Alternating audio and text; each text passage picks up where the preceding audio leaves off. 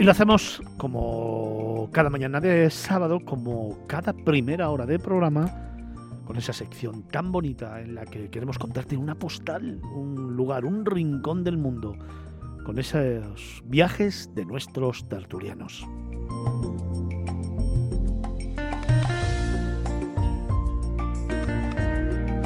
Y ya sabéis que a mí me gusta comenzar siempre, en primer lugar,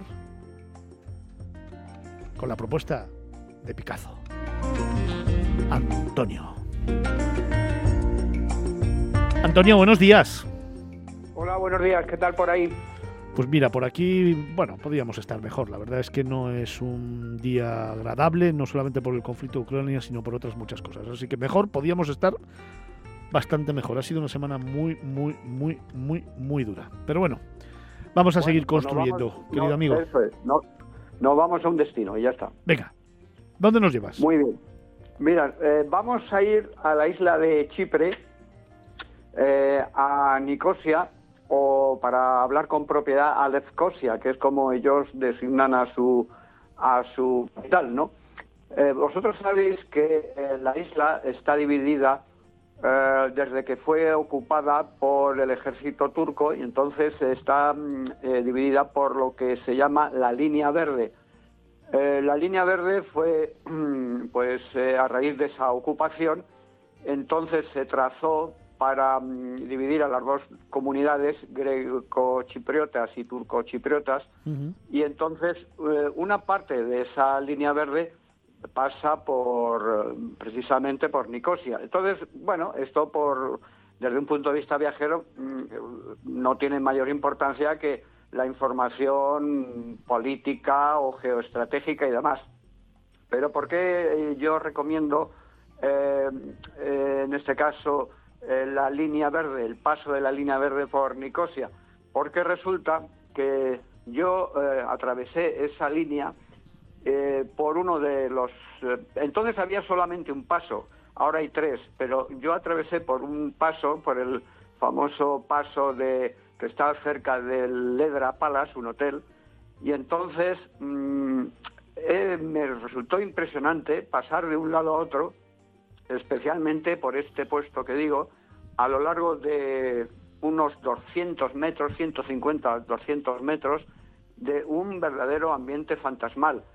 Eh, se quedó mm, esta franja como una tierra de nadie a partir de 1974 en que eh, estas casas tuvieron que ser abandonadas reprisa y corriendo por los habitantes que se vieron presionados, mira, ahora viene bien con todo este tipo de ocupaciones de países y demás, eh, por la presión del ejército turco. Entonces, esa franja, como te digo, pasa por un, ambiente eh, absolutamente de abandono, de comercios, de bares, eh, las chapas y placas oxidadas de estos, eh, de estos locales cuelgan, está exactamente como se dejó aquel día de 1974, un verano de julio.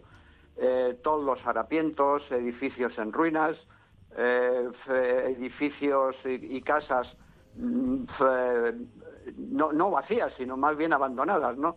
Eh, con huellas de, aquella antigua batalla. Y sobre todo es un paseo por el silencio, eh, por, un pleno abandono, ¿no? Hay que tener en cuenta que al trazar la línea verde, que por cierto la línea verde se le llama así porque fue trazada con un rotulador verde, ¿no? Bueno, pues al, eh, trazar la línea verde pasó no solamente por las calles y las aceras, sino por meras habitaciones, eh, por cuartos de baño, por, barras de bar, por, por, sofás que había en las habitaciones. Se trata de un paso hacia Asia, eh, pero también es un paseo por la desolación.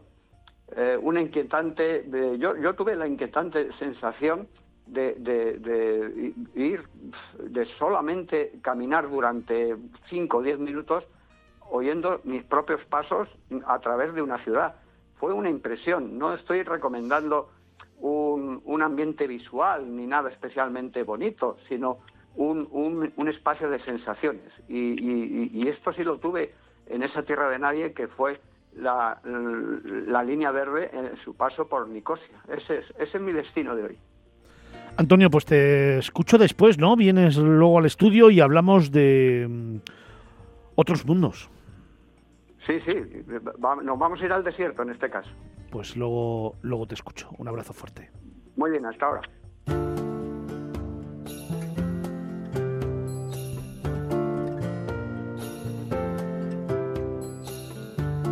Comenzábamos los viajes de los tertulianos con la línea verde Nicosia en Chipre.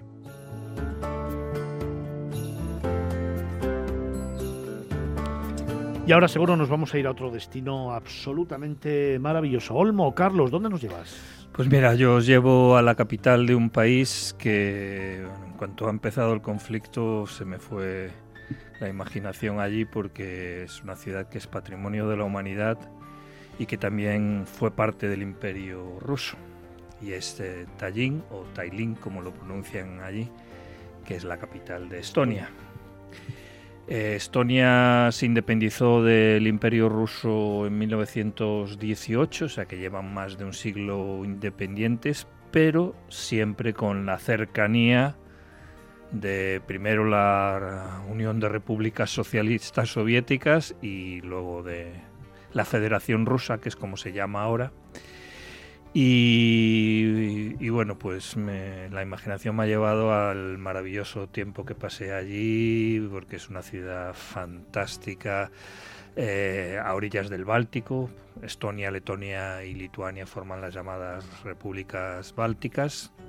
Y, bueno, en aquellos momentos hablando con gente de allí, porque me alojé en Airbnb, eso también te da la posibilidad de hablar con, con la gente local, pues, pues eh, siempre sentían y sienten, por supuesto, la espada de Damocles de tener a, Rusia tan cerca y tener a un dirigente como el hombre de la mirada de acero y los sentimientos todavía más fríos. Pero bueno, la ciudad en sí es una maravilla y, seguro que ahora va a perder una gran parte de turismo, pero bueno, esperemos que todo esto sea temporal, ¿no? Porque es una ciudad que, bueno, tiene la plaza del ayuntamiento, tiene las antiguas murallas que conserva más de dos kilómetros de muralla, con sus preciosas torres de, cónicas de, de color rojo, que además puedes caminar la muralla por arriba y también la puedes eh, rodear por fuera y por, por el interior. Y es algo que yo recomiendo porque te da una perspectiva muy diferente de, de, la ciudad.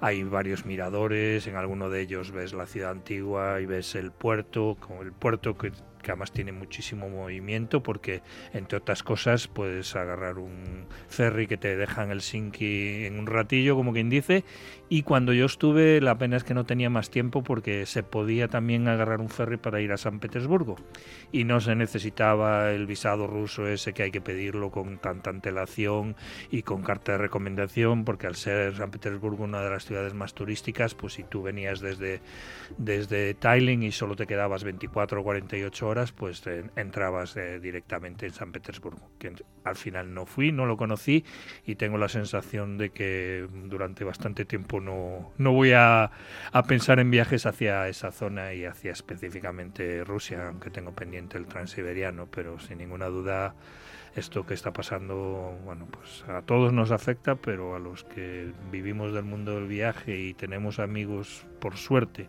y en este caso por desgracia, en, casi todo el mundo nos, nos afecta doblemente.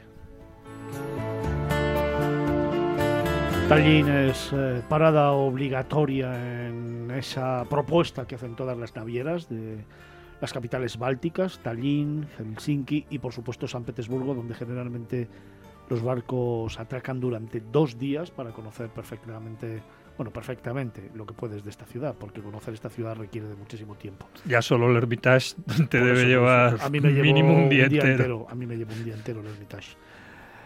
Eh, quería comentarte, eh, ya sabes que me gusta apuntalar, eh, ver, sobre todo no dejéis de ver las, las murallas, pero desde la parte de fuera, es decir, extramuros, porque hay una serie de jardines en los que hay una gran diversidad de tipologías de plantas que además hacen una decoración floral que permanentemente van cambiando cada tres meses. Entonces creo que es interesante. Sí, recuerdo haber paseado por esos jardines y súper agradable. Yo fui además justo con el solsticio de, verano, el 20 de junio, estaba allí en Tailing y las noches eran largas, no, lo siguiente. Eh, eh, son larguísimas. Y además en esos países tienen la costumbre de no tener cortinas en las habitaciones, ni persianas.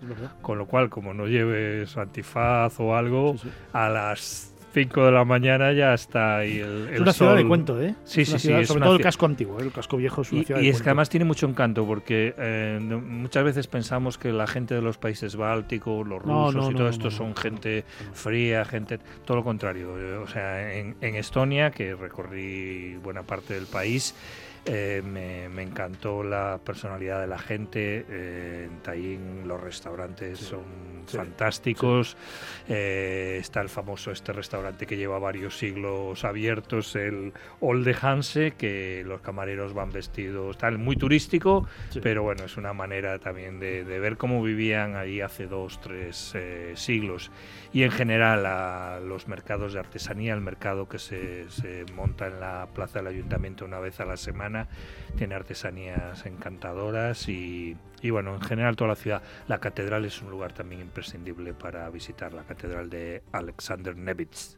Es un fantástico ortodoxa cristiana, por supuesto. Ya se sabe que en esa zona son más ortodoxos que católicos.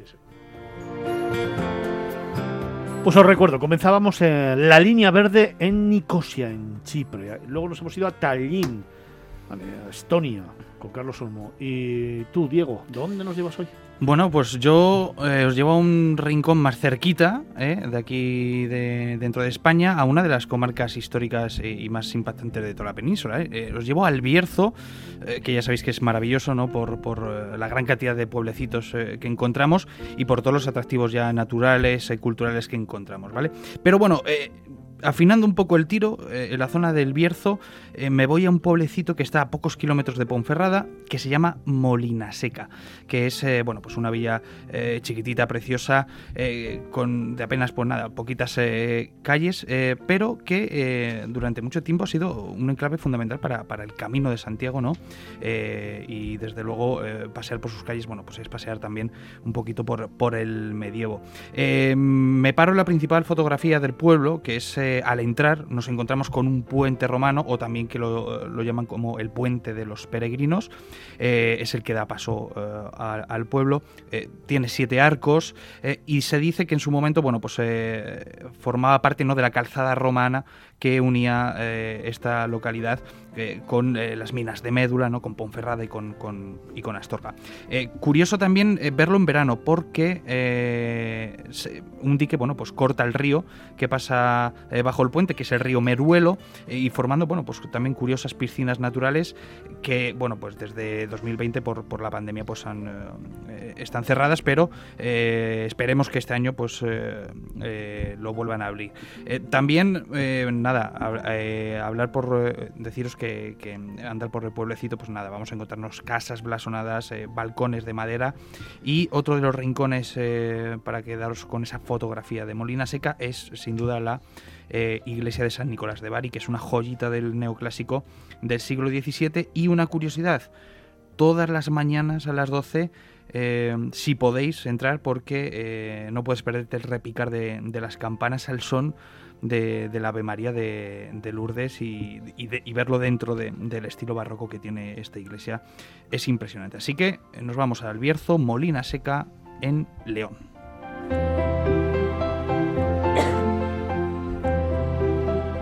doy dos o tres pistas más en los alrededores. La senda de los canteros es un paraje natural espectacular. También es parada obligatoria del Camino de Santiago, del Camino de Santiago Berciano. Es un lugar que hay que detenerse, que hay que parar. Hay un museo que es el Museo de la Energía, que es imprescindible en la visita cuando se viaja aquí a, a esta localidad leonesa, leonesa y luego el puente de Malpaso. Malpaso que está al otro lado. El puente de Malpaso, porque es un lugar en el que hay varios puentes que conectan las dos partes del, las dos partes de la localidad, los que cruzan el río, el puente de Malpaso es muy bonito, pero sobre todo eso, ir a la senda de los canteros. Ah, y hay em, también a las afueras hay las ruinas del castillo de Castillo de San Blas puede ser. Eso mm, habría que mirarlo, a ver si lo podemos ver y luego lo confirmamos. Eh, tenemos que ir a la postal de Palomarín, pero luego me lo, me lo confirmáis. Creo recordar que son las, las ruinas del Castillo de San Blas que permanecen dos torres eh, perfectamente levantadas y perfectamente intactas. El Castillo de San Blas, creo recordar, también en esta, en esta localidad.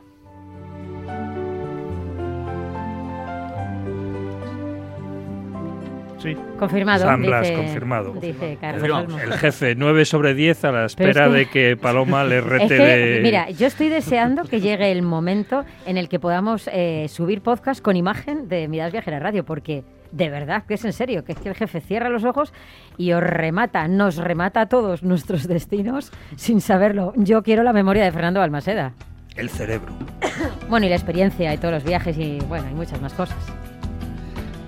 Era el castillo de San Blas, ¿no? El castillo de San Blas.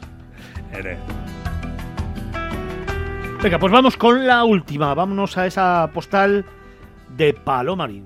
Es el reto de Palomarín, Fernando. Venga, vamos ahí. Cierra los ojos. Vamos a por ello. El sitio donde vamos es lugar, a ti que te gusta tanto el Camino de Santiago, lugar de paso del Camino de Santiago del Ebro y del que también, pero es menos conocido, Camino Ignaciano. Carlos, tú que te gusta el Camino de Santiago, ¿podrías pensar en algo? Pues esa zona no me la conozco.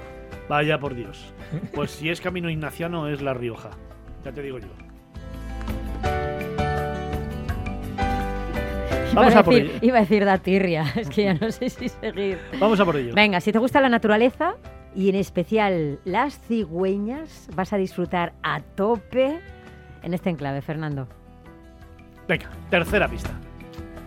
Venga, tercera. Eh, y esto se va acercando ya. Colegiata de San Miguel es uno de sus monumentos más icónicos. Es el que preside la Plaza de España. Tiene una facha enladrillada especial que es exponente del barroco aragonés del siglo XVII. A los dos lados hay dos torres espectaculares de 50 metros de altura cada una de ellas. Y ahí hemos estado además muy cerquita haciendo un programa de radio en directo de esta casa. Sí, señor. Miradas viajeras. Así que nos vamos acercando, nos vamos acercando a un lugar donde hay un paraje natural extraordinario que me vendrá ahora a la cabeza. Vamos a por la cuarta pista. bueno, la cuarta pista la he dibujado un poquitín antes y es que hay un detalle muy llamativo que sorprende a todos los visitantes que, que van por primera vez allí, que te obliga a mirar hacia arriba y es que los tejados acogen una de las colonias de cigüeñas blancas más importantes del continente europeo, Fernando. De hecho, en una de las calles que rodean al monumento hay un mirador desde donde se pueden ver con todo lujo de detalles las cigüeñas.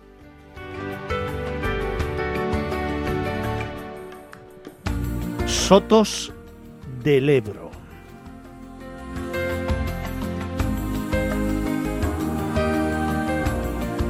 Sotos del Ebro. Sí.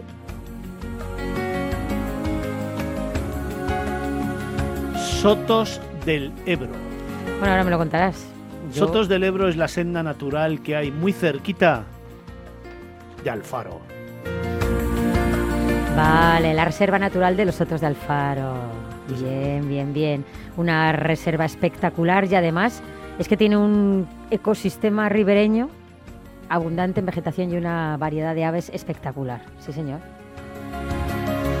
Fíjate, si te gusta el senderismo, hay que hacer la ruta de la subida al Monte Yerga, que es súper chulo, una ruta muy sencillita y en el que se va a poder disfrutar de unas vistas súper bonitas. ¿Qué? ¿Y hacemos alguna busita a alguna bodega ya que estamos allí o qué? Pues ya que estamos allí. ¿A cuál quieres ir tú? Ya que estamos en La Rioja, ¿no? ¿A cuál? Elige una. Bueno, pues a, cerquita, cerquita de, de, de, al destino tú. Venga, que estoy seguro de que ya Al lo sabes. Faro, en La Rioja. Bueno, ves, es que todavía no hay ninguno que no haya acertado. Pues cerquita de Alfaro, en La Rioja, podemos visitar, pues por ejemplo, por decir una, ¿no? La que está más cerca yo creo que es la de Faustino Rivero Ulecia. Se puede ir a La Rioja y no visitar una bodega, Fernando. Y comer, y comer, y comer, y comer, y comer. Pues comenzábamos viaje con Antonio Picazo en Chipre. Nos íbamos a descubrir la línea verde de Nicosia. Después fuimos con Carlos Olmo, el director de Vagamundos, a descubrir Tallinn en Estonia, un pueblecito de cuento, una ciudad de cuento, mejor dicho. Después eh, nos hemos ido con Diego Ruiz a Molina Seca en el Bierzo, en León, y hemos terminado con Palomarín en Alfaro, en La Rioja, los viajes de nuestros tertulianos.